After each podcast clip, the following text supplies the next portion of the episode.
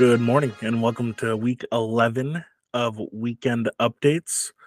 So, guys, uh, we are in for the home stretch. Um, we're actually going to tra- we're going to change it up a little bit this week, but I want this to be a very big discussion. Okay, I for the first time, I'm actually going to be switching up how we do this. Instead of giving you know in depth analysis of every single game, what we're going to do is we're going to give analysis on every single game, but if it's not a big game, we're kind of just going to brush over it, okay? And you'll you'll notice that through these.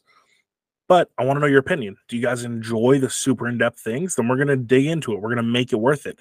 But if you guys don't and you kind of want the brush over for different types of games, then you got to let me know so I can be better, okay? All right.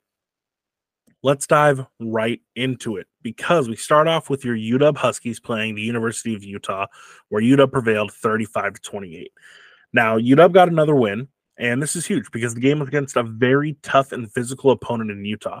Now, I do think UW has another huge game next week when they play Oregon State, as Oregon State is also physical. And if you may remember, Oregon State out physicaled the very team that everyone calls the best team at that in Oregon State, right? So, Oregon State was able to get stronger, essentially, as the game went on against Utah. So I think it's going to be a huge test as to what UW really is, right? Can they compete? Can they make those crucial stops that they need to make when it counts? So UW's going to play Oregon State next week in a huge game. Utah's going to play Arizona State next week. Now, because we are going over this game in such depth, we have a player of the game, right? Player of the game, Dillon Johnson, 23 carries, 104 yards, and a touchdown. Also added two receptions for 28 yards. Next game, Wazoo versus Cal. Wazoo lost 39 to 42. Now, did Cal win? Yes. Did Wazoo lose? Yes. Was it legitimate? No. Cal faked an injury on a crucial third down, but suddenly it's called back as the Cal player takes a knee two yards away from the sideline. Now, here's the thing that kid was running off the field, but he wasn't going to get there in time. So, what do you do? You take a knee. Now, within the rules, yes, but shady 100%. Remember how last year Kenny Pickett had a fake slide and they changed it really freaking quick? I think this is going to be a change in the rules. You can't let this happen. This is this is just not okay at any level of football. We're rewarding kids for mental mistakes and saying, "Ah, fake an injury, you'll be good." Oh, the hurry up offense is too fast. Fake a cramp, you'll be good. It's not true amazing football. It's it's not fun to watch. So, I think a change is going to be coming quick. Now, Wazoo needs to win their last two games to get bowl eligibility because they've lost five straight. You have Colorado next week, who's lost four straight, could be a win. And then you got UW in the Apple Cup. And yeah. So who knows what's going to go on with that. Then we go down to Eastern Washington Eagles, who played Montana State, and that was 14 to 57 in a losing effort. As I mentioned earlier, we're not going to go super in depth over these games that are just absolute blowouts. Eastern Washington will play Northern Arizona next week, and Montana State will play the Grizz next week. Central Football Eagles played Texas Permian Basin and lost 14 to 42. Now, Central lost a game that would have won them the Lone Star Conference, giving them an automatic bid into the playoffs. Now the fate's up to the NCAA selection committee taking place Sunday afternoon. Sadly, this was recorded before this took place, meaning you're going to need to check our Twitter, always link in bio, to go see how if they made the playoffs or not. I hope they do.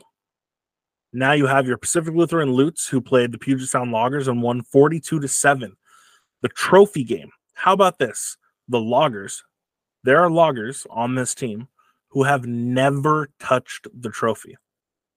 This is officially the end of the season for both teams unless something crazy happens with selection committee. Your Whitworth Pirates played the Linfield Wildcats and won 28 to 24 Wow. This was the game of the week. And I'm happy to say the fact that I called the upset. It wasn't an easy game for Whitworth, not at all. In fact, they were down 24 to 14 entering the fourth quarter, but they handled it with poise. The Pirates orchestrated a 13 play, 87 yard touchdown drive that ended with a touchdown with just under 10 minutes to play. Linfield had a chance to put the game away and answered by going on an 11 play, 50 yard drive, chewing up 4 minutes and 33 seconds clock. But the Pirates stiffened up and forced a field goal by Linfield, which went wide right. Now down by three with only five minutes and 18 seconds left to play on the clock, Whitworth drove down the field, all 75 yards in about four minutes and 30 seconds. The drive wasn't as smooth as butter because the Pirates had to convert two third downs and a fourth and four. Now, the Pirates finally scored with 29 seconds left on the clock. From there, the defense stiffened up and made the game winning tackle. The win snapped a 33 conference game winning streak for Linfield and also evens up the Linfield Whitworth series, which is now 417 to 417 and 18 for the first time since 1928. We don't know what the playoffs will look like, but because Whitworth won the conference, they will get a playoff spot. Potentially Linfield could make it as well, but no guarantees. Again, check our Twitter to see who made it. Over to Oregon. Your Oregon Ducks played USC and won 36 27. Another win by Oregon? Yes. Are we shocked? No. Oregon will play Arizona State next week. Your Oregon State Beavers played Stanford and won 62 to 17. Domination.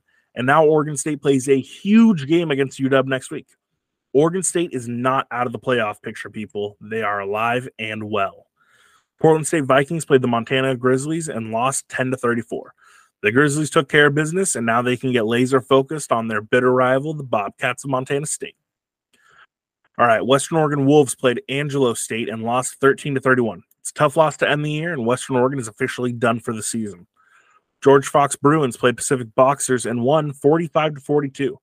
George Fox won a competitive game and won three of their last four. Hopefully, they can build on that to continue an amazing year next year. Season is over for both teams. Lewis and Clark Pioneers over Willamette Bearcats. They won 60 13. The wagon wheel stays in Portland for another year. The season is now officially over for both teams. Eastern Oregon Mountaineers played Montana Western and lost 12 to 36. I guess now's the time to break the news. Montana Western has officially won the Frontier Conference because College of Idaho was upset by Southern Oregon. Congrats to Montana Western. Now your Southern Oregon Raiders beat College of College of Idaho Yotes, right? 31 to 16, an upset win for sure. The Yotes season is now officially up to the NAIA selection committee. Please check our Twitter again to see if the playoffs are made for the College of Idaho. Now you have Idaho playing the Boise State Broncos. Oh, sorry, over to the state of Idaho, where your Boise State Broncos played New Mexico and won 42 to 14. A dominating victory Boise State will play Utah State next week. Now, your Idaho Vandals played Weber State and lost 29 to 31. Now, we need to talk about this one. Idaho lost Weber State. The game itself was just Idaho not executing. But more importantly, what this does is Idaho had the tiebreaker for first place in the big sky. But this loss means that the Brawl in the Wild is deciding who wins the big sky and gets the automatic bid. So now it's up to the committee to select Idaho to make the playoffs if they make it. This is this is huge. This this affects Idaho's season in numerous ways. Now you have to hope they give Idaho and and even if Idaho makes it, they're probably on the road, which I mean Idaho's played in the role, road against FBS teams and won already this year, but it's still concerning right? Who knows what's going to happen? It's going to be a big, big, big week. Idaho will play Idaho State next week in a rivalry game, and Weber State will play Cal Poly next week. Over to the Idaho State Bengals, played UC Davis and lost 14 21. It's another tough loss for Idaho State, but at least at this point, what we do is we watch and see if Idaho State can play spoiler to Idaho and crush any hopes of the of the FCS playoffs for Idaho, the Vandals. Over to Montana, where your Carroll Fighting Saints played Montana Tech and lost 17 and 23. Now, I want to go a little in depth on Carroll this year. So, the loss to College of Idaho was shocking, and at that point, the tiebreaker in the front in the Frontier Conference went to the Yotes. But going into the game against Montana Western, you knew a second loss would be really hard to get into the playoffs with. Now they lost that game, but you know, you knew okay, they lost to two teams that are probably going to be in the playoffs, two teams that probably are going to end the year with one, maybe two losses. So maybe they'll have, take some pity, and the NAIA officials selection committee will go, "Yeah, we'll give them the playoffs." And and you thought they'd be the last team in, but there there was a glimmer of hope. But you had to take care of business against a really good Montana Tech team but you didn't. You lost. And so now you've lost three games. And to be honest, I don't think the selection committee can let that happen when there's going to be teams from other conferences that are one loss teams that they're going to let in. So I think the season is over for Carroll, which is unfortunate. But check our Twitter. We will stay updated and let you guys know if they made it, right? MSU Northern Lights played the Rocky Mountain Battling Bears and lost 6 to 54. It's another tough loss for a really tough year that included only one win for the Northern Lights. The season is most likely their seasons for the Rocky Mountain Bears and the MSU Northern Lights is most likely over. Over to Wyoming, your Cowboys played UNLV and lost 14 to 34. Well, another loss, but Wyoming is already bowl eligible, so it's not that bad of a year. Wyoming will play Hawaii next week, where they should have another win. Utah, BYU Cougars played Iowa State and lost 13 to 45. It's a tough loss for BYU, but they still have two games left to get bowl eligibility, and they only need one. They only need to win one more game. It's going to be tough as next week they play Oklahoma, and then the week after they play Oklahoma State, but it is possible. Now the Utah State Aggies played Nevada, and they won 41 to 24. Utah State is in the realm is in the same realm. They need one more win for bowl eligibility, and they play two more tough games. They have Boise State next week and New Mexico the week after, potentially sniffing bowl eligibility, which is huge. Your Utah Tech Trailblazers played Austin Peay, and won 30 to 17. Uh, excuse me, lost 17 to 30. A tough loss, but a nice interstate rivalry next week for the battle, now called the Battle of the Axe versus Southern Utah. Southern Utah Thunderbirds beat Stephen F. Austin 45 to 17. A really nice win, but the Battle of the Axe awaits next week.